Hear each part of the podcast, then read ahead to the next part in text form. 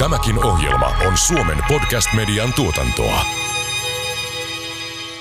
Tämä ohjelma ei sisällä sijoitussuosituksia. Kaisa, mä oon aloittanut sijoittamisen pitkään finanssikriisin jälkeen, ehkä joskus 2011, ja täytyy sanoa, että tuossa oli aika pitkä rupeama, kun tuntui pystyy tuntea itsensä sijoituskurhuksi. Kyllä. Mihin tahansa rahat laitto, niin onnistu. Mutta mä sanoisin, että nyt tilanne on vähän eri. No kyllä tilanne on vähän eri, että varmaan moni voi samastua sun tunnelmiin, että, että kurssit voi myös laskea. Mietityttävätkö raha-asiat?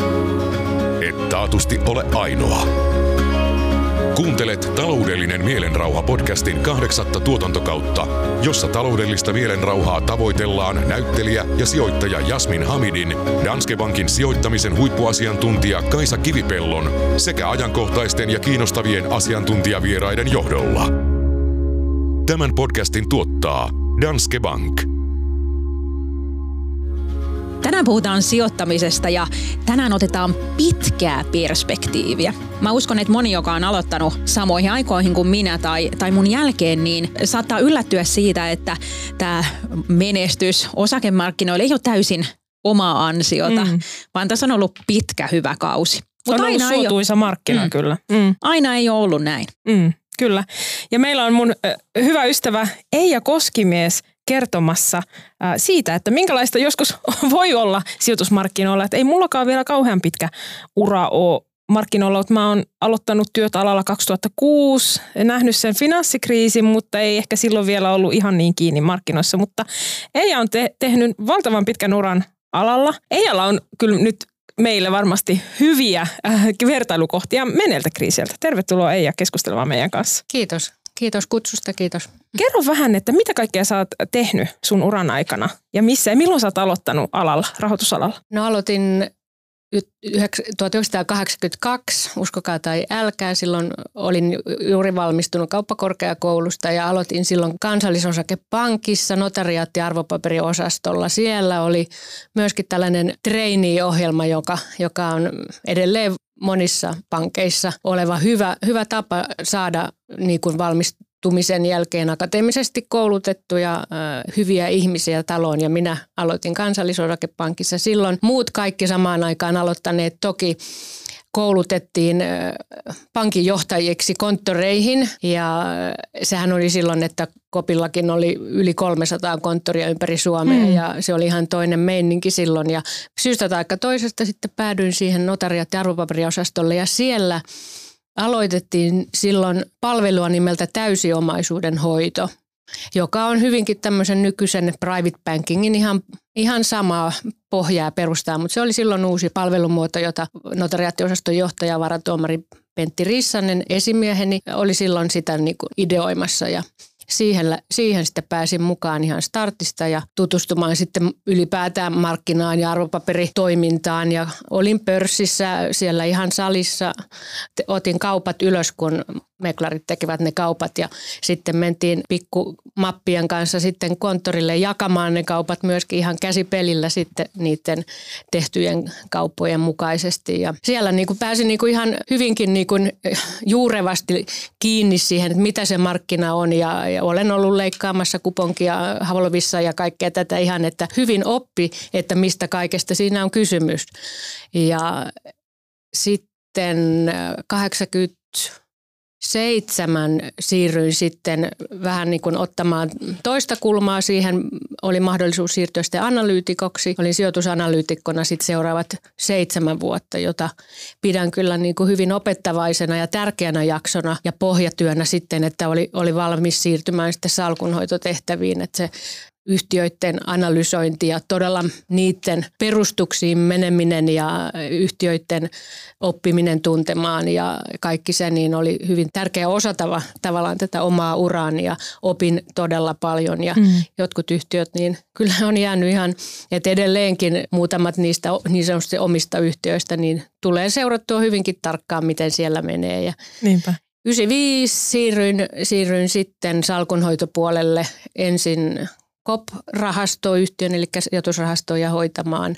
Ja sitten hän heti siinä 95 helmikuussa tuli sitten Kopiasypin fuusio, syntyi Merita ja sitten syntyi Merita-rahastoyhtiö ja siinä siellä jatkoin sitten salkunhoitajana ja, ja 97 tuli mukaan sitten Nordbanken, syntyi Merita Nordbanken ja silloin painopiste ehkä siirtyi enemmän niin kuin Tukholmaan ja tietysti niin kuin pohjoismaiseen markkinaan. Ja puolitoista vuotta sitten niiden ruotsalaisten kanssa jaksoin ja sitten 99 tuli mahdollisuus ja kutsuttiin sitten Evliin salkunhoitajaksi, niin sitten se viimeisen 24 vuotta tein sitten Evlissä osakesijoitusjohtajana sitten töitä sekä sijoitusrahastojen hoidossa ja sitten erityisesti yhteisöasiakkaiden ja instituutioasiakkaiden varainhoitajana. Mm, mitä kuulostaa? Hengästyttävältä. Wow, mikä ura. Ja wow, mikä ajanjakso myös, että kyllähän tuossa ajassa tietenkin niin kuin globalisaatio ja Suomen liittyminen EU-hun ja euroon ja, ja kaikki sen myötä niin kuin mm. vapautunut markkina plus digitalisaatio, joka on muuttanut myös sijoittamista. Että enää ei, ei kuponkeja leikellä, vaan ihmiset istuu sohvalla kännykän kanssa ja, ja ostelee osakkeita, niin se on muuttunut ihan valtavasti tuolla ala niin monella tapaa. Se on totta ja se, että kun miettii, että ei kuitenkaan ole mitään ihan antiikin historiaa, että ei kuitenkaan ihan hirveästi ole aikaa. aikaa. No, Oliko jo. sähkö jo silloin urasi alussa keksitty?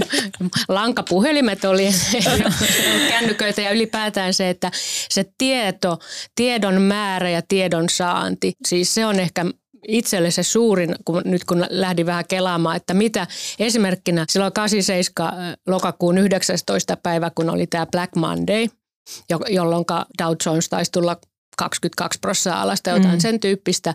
Silloin muistan olleeni juuri sinä päivänä niin Joensuussa pohjois kirjapaino listattiin silloin Kopin toimesta ja olin siellä sitten mukana. Ja luin siitä Crashista seuraavana aamuna tyyliin kauppalehdestä tai jostakin. Aivan. Mm. Että erona vaan sitä, että nythän me ollaan niin kuin koko ajan tiedetään ja seurataan niin kuin markkinat on auki siellä ja täällä ja tuolla, että me ollaan koko ajan tiedossa ja ei tarvitse niin kuin huppupäässä mennä aamulla tekemään Niin, asioita. että mitä hän on tapahtunut. Niin, just niin. että tämä ja se, että se tiedon saanti ja se tiedon määrän valtava lisääntyminen, että sehän voi, se on niin kuin loputon se, Kyllä. se informaatio, mitä, mitä sulla on tarjolla.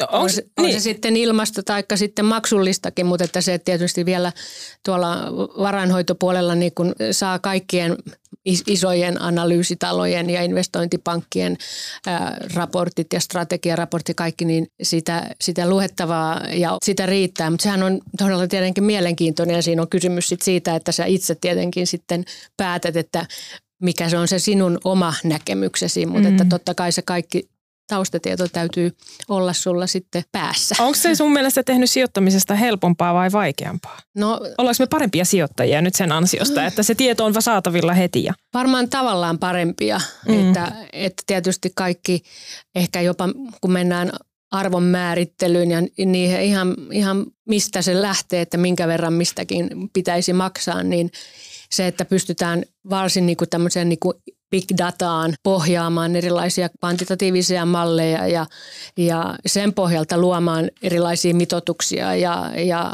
sit sen, ja siitä lähteä sitten viemään sitä omaa valintaa sitä mm. kohti, mikä on se sinun oma, oma strategiasi. Et joo, tavallaan helpottaa, mutta totta kai tuo se sen haasteen, että koskaan ei ole niin kuin valmis, koskaan ei ole tarpeeksi tavallaan tietoa. Mm. Et verrattuna taas siihen silloin, kun 25-vuotiaana aloittelin näitä hommia, niin kuinka vähän sitä tiesi, että kuinka paljon pitäisi tietää.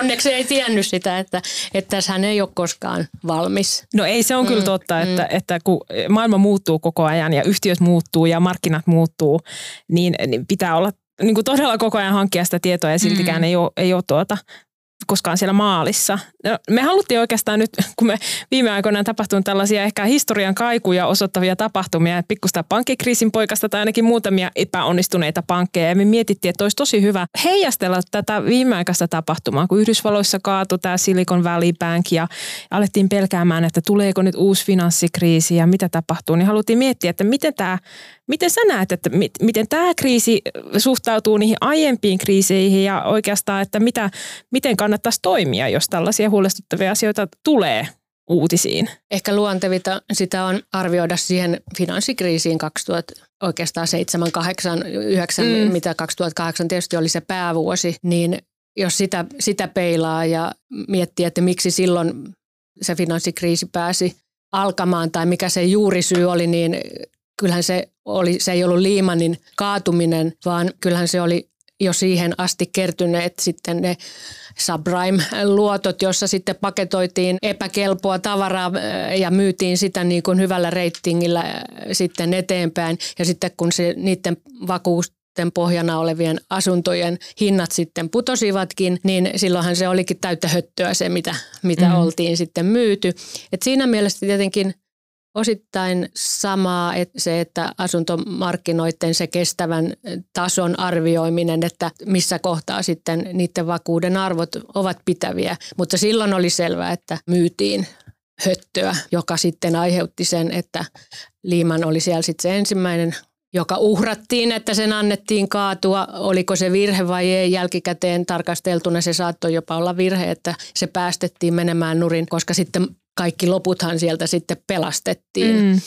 Mutta että ehkä siinä, että kun Liiman kaatui, niin silloinhan siinä keskityttiin sitten kysymään se, että no onko muillakin pankeilla sama tilanne, kuinka paljon tätä höttöä on muilla pankeilla ja tavallaan se epäluottamuksen kierre, joka, joka lähti sitten eteenpäin, joka on tietenkin niin kuin nyt tässä tämän vuoden alun tilanteessa myöskin, mihin paljon on keskitytty. Tekin olette tänne jossakin keskustelussa, oliko se mm. Kuusiton Minnan kanssa vai kenen kanssa, että pankkitoimintahan on hyvin pitkälti luottamustoimintaa. Että jos siihen alkaa tulla sitten säröjä ja epäluottamusta, että hetkinen, tuolla meni noin huonosti, niin meneekö noillakin ja näilläkin ja lähtee sitten siitä se kierre käyntiin, niin sehän saatiin nyt pysäytettyä sitten aika, aika tehokkaasti, koska sitten ää, pelastettiin nämä kaatumassa kaatumaisillaan Kyllä. olevat ja nyt näyttää siltä, että, että se saatiin ikään kuin se kierre katkeamaan. Kyllä, joo tosiaan se keskuspankit on ehkä viisastunut sieltä finanssikriisiajoista ja aika isoilla aseilla sitten heti ammuttiin, että varmistettiin, että on sitä likviditeettiä Ehdottomasti, pankeilla. että silloinhan kun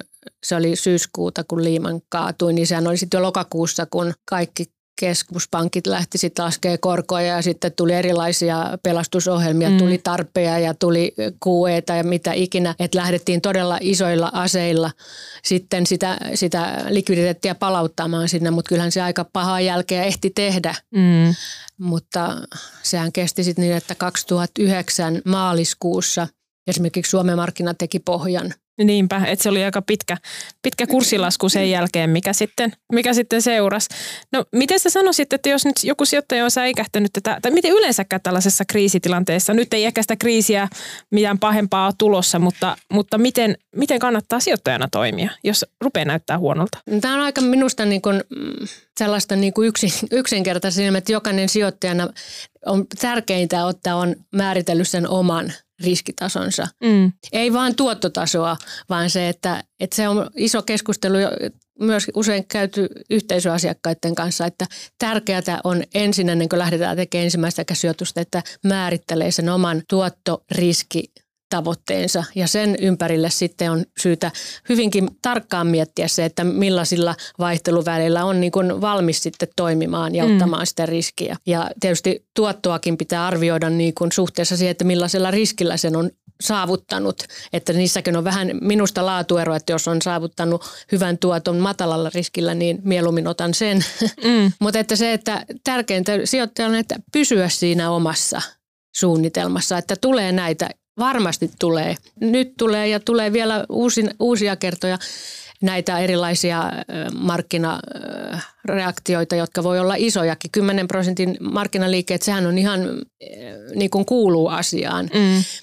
Tietysti viime vuosi oli erilainen, koska sen miinus 10 ja miinus 20 prosenttia teki myös korko, korkotuotot, että sehän oli niin kuin poikkeuksellista, että sieltä tuli osakkeet ja tuli korot yhtä paljon alas, mutta niin kuin tavallaan semmoisessa normitilanteessa niin tietyllä tavalla tasaamalla sitä omaa riskiprofiilia niin pystyy pystyy jonkun verran sitä optimoimaan.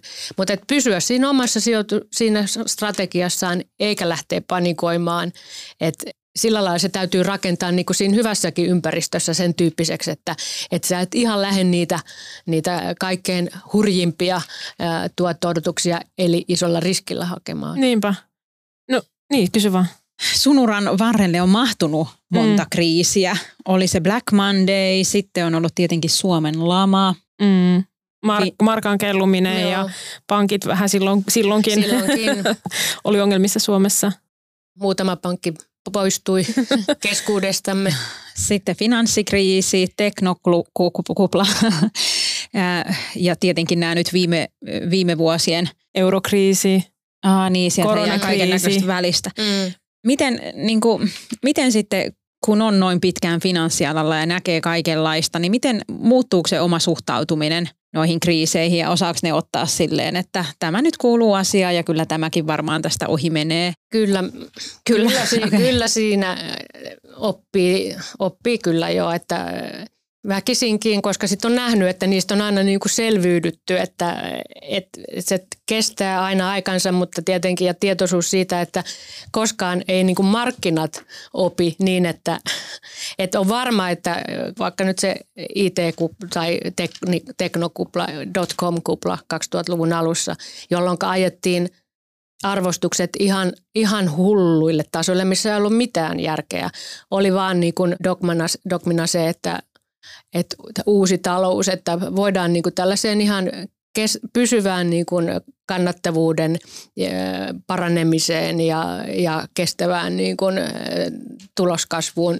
Se, että se on niin kuin nyt se uusi uusi, mm. uusi nämä IT-yhtiöt. Mm. Joo, ja se salli sitten niiden arvostuskertoimien ja osakkeiden arvostuksen nousevan aivan niin kuin järjettömiin ja nimenomaan, että se – nousu ja se arvostusten kalleus nimenomaan kohdistui niihin pieniin teknologiayhtiöihin, että siellä oli sitten joku Stonesoft tai joku tällainen, joka markkina-arvo oli monin kerroin jonkun koneen verran. Oho.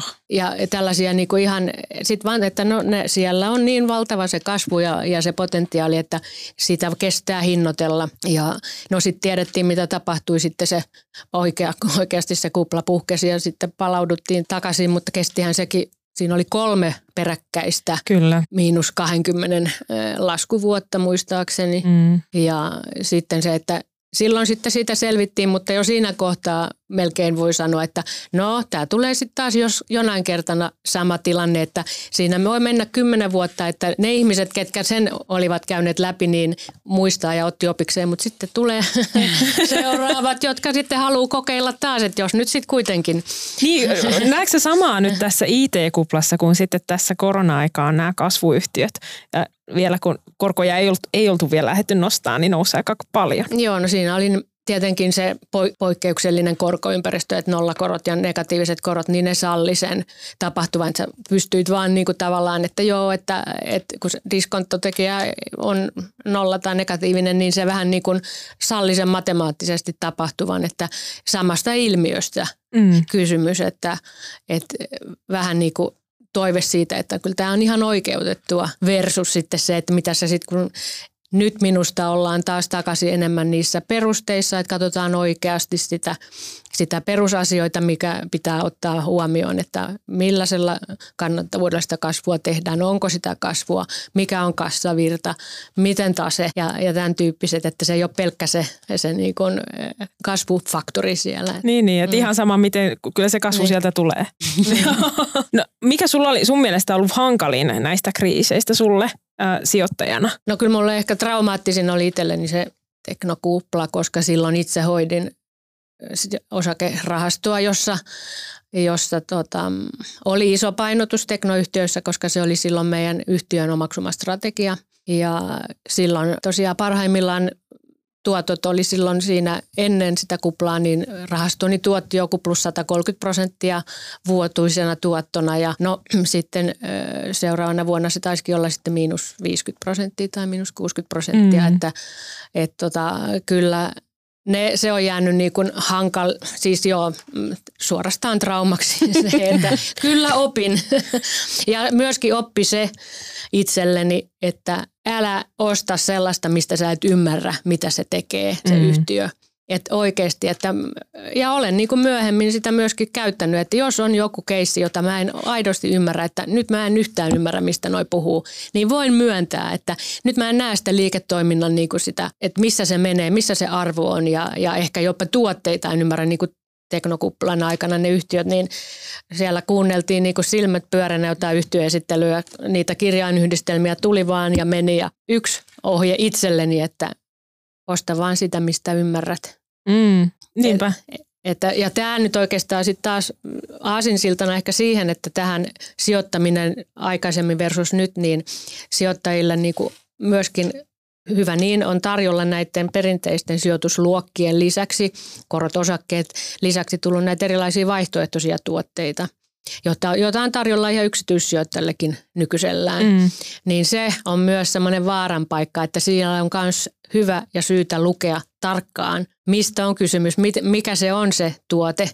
Ja ym, että ymmärtää se, että mihin on sitoutumassa. Ensinnäkin se, jo se likviditeetti siinä, että ne on pitkiä, pitkän aikavälin, ne on vähintään kymmenen vuotta, kun niihin sitoutuu – ja mukana muutenkin siellä on erilaisia detaileja, joihin kannattaa kyllä lukea myös ne pienet brändit sitten. Niinpä, no en mä tiedä, voiko tästä, jos instituutiosijoittajat oli ostanut Credit Suissen AT1-lainoja, missä oli lukenut pienellä brändillä, että jos yhtiö joutuu niin kuin tällaisiin poikkeuksellisiin vakaviin vaikeuksiin, niin silloin nämä bondit, nämä velkakirjat nollaantuu. Mm. Ja se tuli yllätyksenä sitten näille Joo, sijoittajille. Siellä on että jätetty lukematta. On jätetty jotain Joo. lukematta. Mutta okei, no oli hyvä, että niin kuin pitää ymmärtää, mihin sijoittaa sä puhuit siitä tavalla, että mikä sun riskinottohalukkuus on, niin, niin miten sä tunnistaisit sitten se, semmoisen hyvän yhtiön? Mikä on sun niin kuin nyrkkisäännöt, että jos sä haluat osakkeita poimia vaikka, niin mi, mitä sä katot? No kyllä mä katon aika näitä perinteisiä, niin kuin tuossa äsken ehkä luettelinkin, mm. että aika paljon sinne taseen puolelle pääpainoa ja sitten tietenkin, että just kassavirta. Mm. Hyvä kassavirta, no se mahdollistaa sitten investoinnit hyviin kohteisiin, joka sitten taas saattaa tuoda niin kuin sitä haluttua kasvuakin, kun, kun näkee sen tavallaan sen kasvavan kassavirran antaman potentiaalin siinä. Että aika, aika tosissaan perusasioita ja se, että sen oikeasti ymmärtää, että se on nyt tämä, mitä se tekee ja näkee sen toimitusketjut ja, ja hankintaketjut ja, ja toiminnan eri, eri markkinoilla, niin voi mm. sitä analysoida, että mikä se, mikä se markkina-asema ja osuus on siellä ja siitä pystyy sitten laskemaan sitä niin kuin ehkä realistista kasvua. Niinpä, koska nehän on niin kuin helppoa kuunnella niitä johdon hyviä tarinoita tulevaisuuden kasvusta ja unohtaa, että jollakin sen kasvu pitää tehdä, että – Mm. Että se semmoinen pilvilinna-ajattelu mm. voi olla vähän vaarallista, mm. varsinkin nyt kun mm. ei ole enää nollakorkoaika. Että tietysti sitten aina sinne sitten salkuunkin pitää sitten löytää niitä semmoisia pikkurippusia sitten niitä, jotka on niitä mielenkiintoisia, että se vaan täytyy rajata niin kuin semmoiseen osuuteen siitä kokonaisuudesta, että se ei ole liian iso, mutta että totta kai sieltäkin löytyy mielenkiintoisia. Se ei tarkoita sitä, että sijoittaa aina vaan niihin, näihin perinteisiin, mutta että se, että siinä on myös kysymys siitä kokonaisuudessa siitä tasapainosta sen salkun sisällä. Että, niin, että se hajautus on mm, kunnossa, eikä mm, ole kaikki, kaikki mm. munat siellä samassa korissa, eikä ole kaikki se yhden mm, kortin varassa. Mm. No, miksi näitä niinku kriisejä aina tulee? Miksi me tehdään niinku samoja virheitä ja ajatellaan, että this time it's different ja kyllä nollakorkoaika voi jatkua ikuisesti tai kyllä nämä teknoyhtiöt, joiden tuotteet ovat mystisiä, voivat olla näin arvostettuja. Ja... No on hyvä.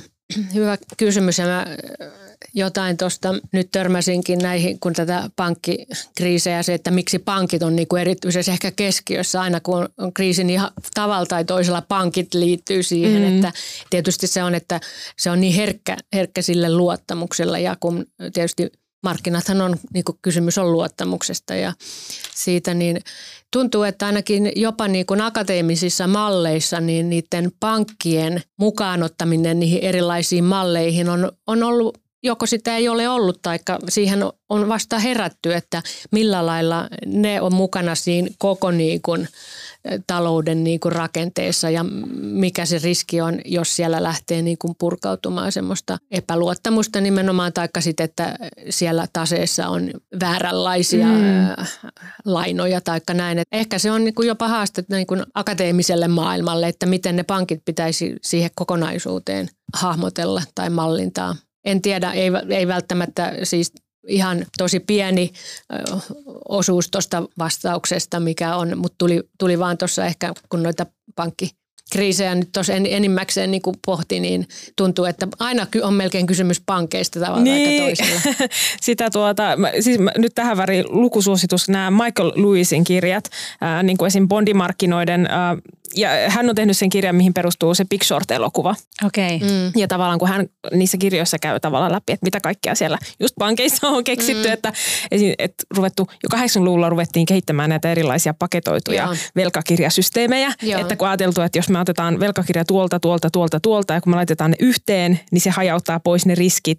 Ja se, se 80-luvulta alkanut kehitys, kun ruvettiin innovoimaan näitä uudenlaisia sijoitustuotteita, niin sitten kulminoitu silloin 2008, kun tajuttiin, että se, että jos me laitetaan paljon asuntolainoja yhteen, niin se ei välttämättä tarkoita sitä, että se olisi turvallisempi, Eikä. koska jos ne kaikki asuntoja arvot romahtaa. Että tavallaan se, tässä on niin kuin pitkä historia myös, että miten on keksitty kaiken maailman. Ja siis mehän unohdettiin näistä kriiseistä mainita myös tämä niin kuin Aasian kriisi 98, että silloinkin mm, oli vähän nämä niin kuin, äh, hetkerahastot ja siellä ja oli se valuutta. Ja sitten tietenkin eurokriisi, joka nyt tavallaan oli ehkä Kreikka-kriisi siinä, mm, että siellä niin. nimenomaan se, että jo valtio oli niin kuin pistänyt pakettiin vähän, että kaikenlaista, mitä siellä sitten oli eikä perustunut niin kuin mihinkään oikeaan arvoon ja sitten jouduttiin pelastamaan. Mutta ehkä noihin pankkeihin sen verran, että vielä takaisin, että onhan nyt tietenkin tehty varsinkin Euroopassa tosi paljon, että, että regulaatio on tiukentanut tosi paljon pääomavaatimuksia mm. ja ylipäätään ollaan päästy siihen tilanteeseen, mikä nyt varmaan osittain nyt kirkastui tässä tam,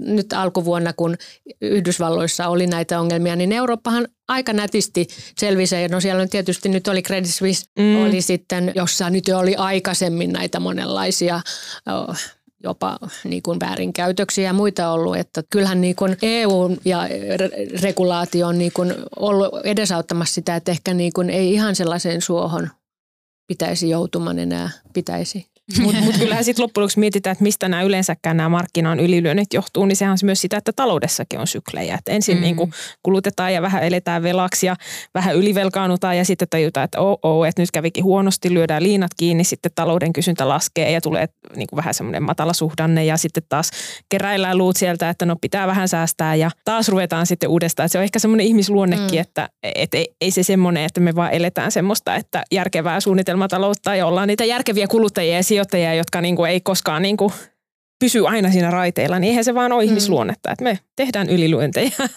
myös kollektiivisesti. Ja sitten ehkä takaisinpäin johonkin noista aikaisemmista kysymyksistä tämä, että kun verrataan näitä, että oppiiko tai eikö opi, niin esimerkiksi nyt kun puhut inflaatiosta, pakko puhua aina mm. joka yhteydessä, niin inflaatio on ollut nyt yksi merkittävä tässä viimeisen parin vuoden aikana olevaan tapahtumiin toki korkojen nousun kautta, mutta et se, että inflaatio on nyt niillä tasoilla, missä se on viimeksi ollut siellä 80-luvun alussa, niin tässä on niin kuin vähintään se yksi sukupolvi, joka ei tiennytkään inflaatiosta olevankaan, mutta minä, joka olin silloin jo että, niin, että tämähän, että rahalla on se joku hinta. Niin. Että no, tiedän, että silloin jossain teidän näissä podcasteissa oli se, että, että me silloin saatiin asuntolainaa ja kaikki oli ehkä helpompaa teidän mielestä, mutta, mutta se, että kyllähän me maksettiin tosissaan niin kuin yli 10 prosenttia. Niin. Ja se inflaatio oli niin kuin totta kai inflaatiosta osittain söi sitä, sitä, sitä lainaa ja niin edelleen, mutta että se oli kuitenkin ympäristössä, missä sitten toimittiin ja nyt palattiin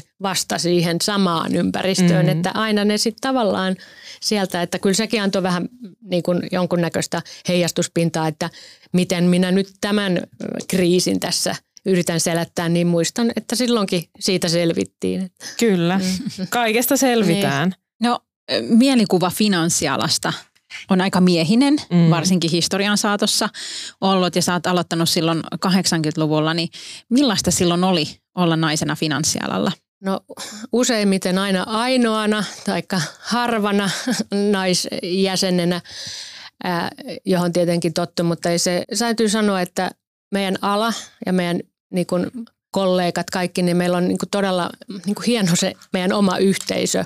Että ollaan sitten kilpailijana tai kollegoina, niin olen aina kokenut niin kuin suurta sellaista niin kuin yhteisöllisyyttä siinä, että tavatessamme niin meillä on aina niin kuin tosi sellainen hyvä, hyvät suhteet keskenään ja se, että naisena aidosti täytyy sanoa, että en ole kyllä koskaan kokenut olevani mitenkään, niin kuin, no en, en onneksi myöskään mitenkään erityisasemassa, mutta en kokenut mitään niin kuin myöskään, että mulla on ollut hienoja kollegoja ja, mm. ja, ja myöskin tietysti hyviä esimiehiä, jotka on mahdollistanut sen, että on annettu niitä haas, niin kuin ottaa vastaan niin kuin tehtäviä, jotka ollut niitä, että olen ollut se ensimmäinen nainen taikka vähintäänkin niin kuin harvalukuinen. Niinpä. Ja säkin on, niin. ollut välillä tuota kotona lasten kanssa ainakin jonkin aikaa, että mm. tavallaan sekään ei ole ollut sitten este sun etenemiselle. Että on... Joo, no silloin mulla on kaksi lasta, niin molempien kanssa olin sen yhden vuoden kotona, että siihenkin on tietenkin onneksi nykyisellään on helpotusta, että, että se kotona oleminen ja ehkä se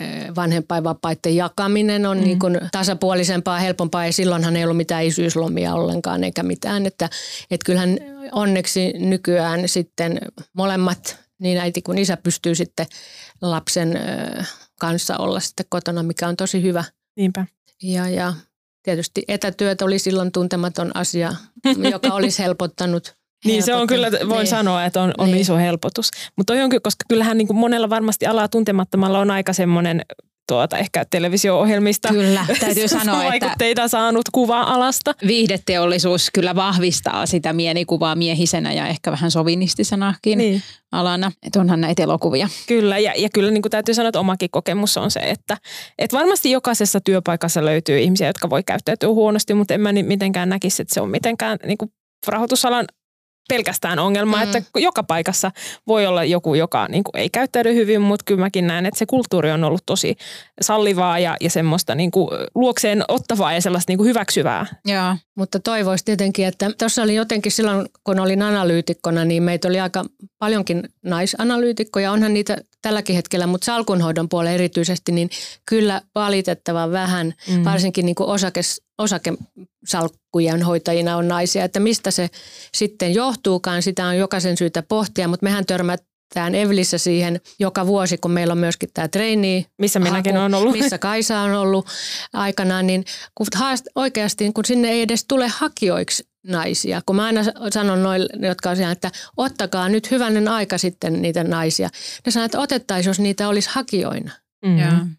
Niin siinä kyllä on hyvä kat- niin kuin miettiä, että mistä tässä on kysymys. Että, että kyllä mä niin kuin vahvasti rohkaisisin, äh, että itse nyt saa, olen saanut tota niin, niin kuin tämmöisen useamman vuoden mentorointiohjelman kautta mentoroida nuoren naisen äh, itselleni tehtävän jatkajaksi tuonne salkunhoitoon, mikä on ollut tosi opettavaista molemmin puolin. Itsekin opin näillä nuoret lahjakkaat, ne on ihan huikean hyviä, hyviä tuota, ja lahjakkaita ja nopeita oppimaan muuta. Että tämmöiset erilaiset mentorointiohjelmat on myös tosi, että niihin niihin tota, niin kannattaa tarttua. Mm. Onko se sitten ihan, että naiset ei valitse rahoitusta pääaineeksi, vaan ne lähtee opiskelemaan jotain markkinointia tai Joo.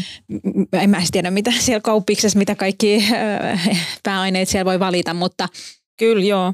Ja mä kyllä niin kuin myös kritisoin vähän, vähän niin kuin näitä kaupallisten alojen kouluttajia, että, tuota, että pitäisi niin kuin siellä jo, kun niitä opiskelijoita rekrytoidaan, niin pitäisi painottaa sitä, että, että myös rahoitukseen ja, ja kansantaloustieteeseen tulisi lisää naisopiskelijoita. Että sieltähän se tulee sitten, että jos mm. sä oot ensin käynyt ne opinnot, mitkä luonnollisesti valmistaa sitten rahoitusalalla toimimiseen. Niin. Ja sitten myöskin niin kuin nyt tuolla varsinkin yhteisöasiakaspuolella, olkoon se sitten säätiö tai joku yleishyödyllinen rahasto tai muuta, niin sielläkin jopa sitten kun on tämmöistä mandaattikilpailutukset ja muuta, niin kyllähän yksi arviointikriteeri on myöskin se nykyisin jo, että se tiimi, joka sitten valitaan siihen, niin kyllä sielläkin halutaan nähdä monipuolista osaamista ja, ja myöskin kokemusta ja sitten, että tasa, taso, että sielläkin halutaan, että Diversiteettiä. näkyy se diversiteetti.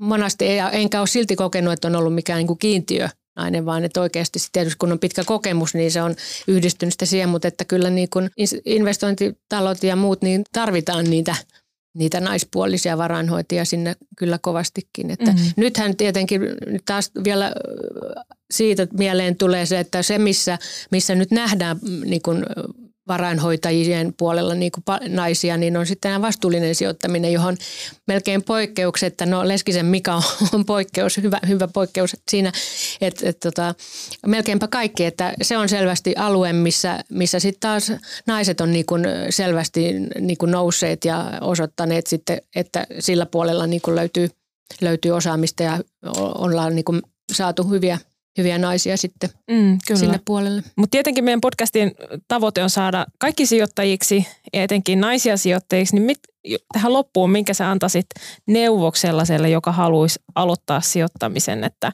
miksi kannattaa aloittaa sijoittaminen ja mistä lähtee liikenteeseen? Montaa pelottaa esimerkiksi Joo. sijoittamisen aloittaminen Joo. yleensäkin. Eihän se tarvi, kunhan vaan asiakkaaksi tuloprosessit tuolla järjestelmissä, että pääsee sen ensin taklattua, että kaikki, kaikki raksit ja ruksit tulee laitettua sinne oikeisiin kohtiin. Ja sitten vaan no tietysti vähän kerrallaan pieninä pottina. Itse olen niin aloittanut, niin kuin Kaisakin varmaan, että lasten lapsilisät, niin siitä, siitä pikkuhiljaa lähtee niin kuin esimerkiksi lasten omia juttuja ja siinähän se sitten omakin tietoisuus sitten kasvaa. Ja, mm, että sellaista on ehkä suunnitelmallisuutta, että pieniä paloja kerrallaan ja sitten se oma, oma sijoitussuunnitelma siellä pohjalla mietittynä, joka onneksi nykyisin melkeinpä täytyy jonkunnäköinen sijoitusstrategia määritelläkin. Joo, se vähän riippuu, että minkälainen sijoittaja on, että Joo. haluaako sitä sijoitusneuvontaa vai onko sitten omatoiminen, että moni omatoiminen sijoittaja, Joo. joka vaan poimii osakkeita, Joo. niin eihän siinä sulla kukaan kysyy, että mikä mm. sun sijoitussuunnitelma, että sun pitää mm. vaan aloittaa. Niin ja tietenkin se, että jos, jos että ei mulla ole aikaa semmoiseen taikka mm, ei, ei ehdinyt, se on ihan luonnollista, että ei ole kaikilla. Niin sitten tietenkin kyllähän niin kuin pankit ja varainhoitotalot niin tarjoaa kohtuullista korvausta vastaan sitten, sitten kuitenkin myöskin neuvoja, mm. neuvoja siihen ja voi antaa sitten Kyllähän aika varmaan muutamalla kymmenellä tuhannellakin pääsee jo jonkunnäköisen salkunhoito niin kyllä, Ja kyllä pienemmälläkin itse asiassa niin. näitä varainhoitorahastoja, niihin mm. pystyy niin kuin 10 eurolla kuukaudessa laittaa. Niin, että kuukausittaisella, että ei tarvitse olla kertasumma joku isompi, vaan sinne sitten niin. kasaa, kasaa mm. vähitellen. Et, joo, sehän on niin kuin mielenkiintoista, että kyllä, kyllä siihen niin kuin, se menee veriin ja menee nahkoihin, että kyllä niin kuin, se on kiinnostavaa ja, ja, ja kovasti kyllä rohkaisen siihen, että ei siinä mitään pelottavaa ole. Niin. Just näin. Niin. Se oli hyvin sanottu, että se imee mukaansa. Siinä on vähän tämmöinen mm. lumipalloefekti. Että musta kanssa tuntuu, että se aloittaminen on kaikkein vaikeinta ja, ja ehkä, ehkä voisi ajatella just, että ei tarvitse tietää kaikkea niin kuin osakkeista, rahastoista, kryptomarkkinoista ja johdannaisista, vaan voisi niin kuin alkaa sijoittaa sitä pientä summaa johonkin indeksirahastoon ja sitten pikkuhiljaa tutustua niihin muihin mahdollisuuksiin. Mm. Ää, eikä kaikkea tarvi ottaa edes haltuun, sehän on jo ihan Ei. hyvä se rahastosijoittaminenkin. Niin on, just näin. Mutta että tavallaan usein tuntuu, että monet varsinkin naiset haluaa olla valmiita – niin. Ja sehän on ihan hyvä. Niin. Sijoittamisessa pitää käyttää harkintaa. Ei voi mennä niin kuin ihan hulluna semmoiseen hulluuteen, mitä, mitä just silloin korona-aikana oli näitä meemiosakkeita ja muita. Et sikäli harkintahan on hyvästä, mutta, mutta kyllä siinä on sitten se toinenkin puoli, että se harkinta voi jatkuu monia vuosia Joo. ja se rohkeuden kerääminen. Ja varmaan Kaisa sun kanssa on joskus todettukin tämä, että on ihan akateemisia tutkimuksia siitä, että naispuolisten sijoittajien ja salkunhoitajien tuotot ovat parempi, pit, pitkällä aikavälillä niin ne ovat keskimäärin parempia. Just näin. Koska olemme sitten kuitenkin ehkä juuri se, että osittain jo halutaan, niin kuin, että osataan tämä juttu ja sitten on se ehkä se riskinotto on niin kuin maltillisempaa, mutta kun pidemmällä aikavälillä tarkastellaan, niin se johtaa parempiin tuloksiin. Kyllä. Näillä kannustavilla sanoilla me voidaan jättää teidät miettimään sitä omaa, omaa sijoitustrategiaa. Ja jos olet siellä sellainen, jos sulla on läheisiä tai itse olet vielä opiskelemassa vaikka lukiossa, niin ei muuta kuin rahoitusalalle vaan suuntaamaan. Että Ehdottomasti. Voidaan suositella mm. lämpimästi. Kyllä. Hyvä. Kiitos paljon vierailusta Eija Koskimies. Kiitoksia. Kuuntelit taloudellinen mielenrauha podcastin kahdeksatta kautta. Ohjelman tuotti Danske Bank. Kiitos kuuntelusta. Jos pidit tästä ohjelmasta, muista seurata podcastia Spotifyssa tai tilaa ja arvostele Apple Podcastissa, niin muutkin löytävät ohjelman pariin.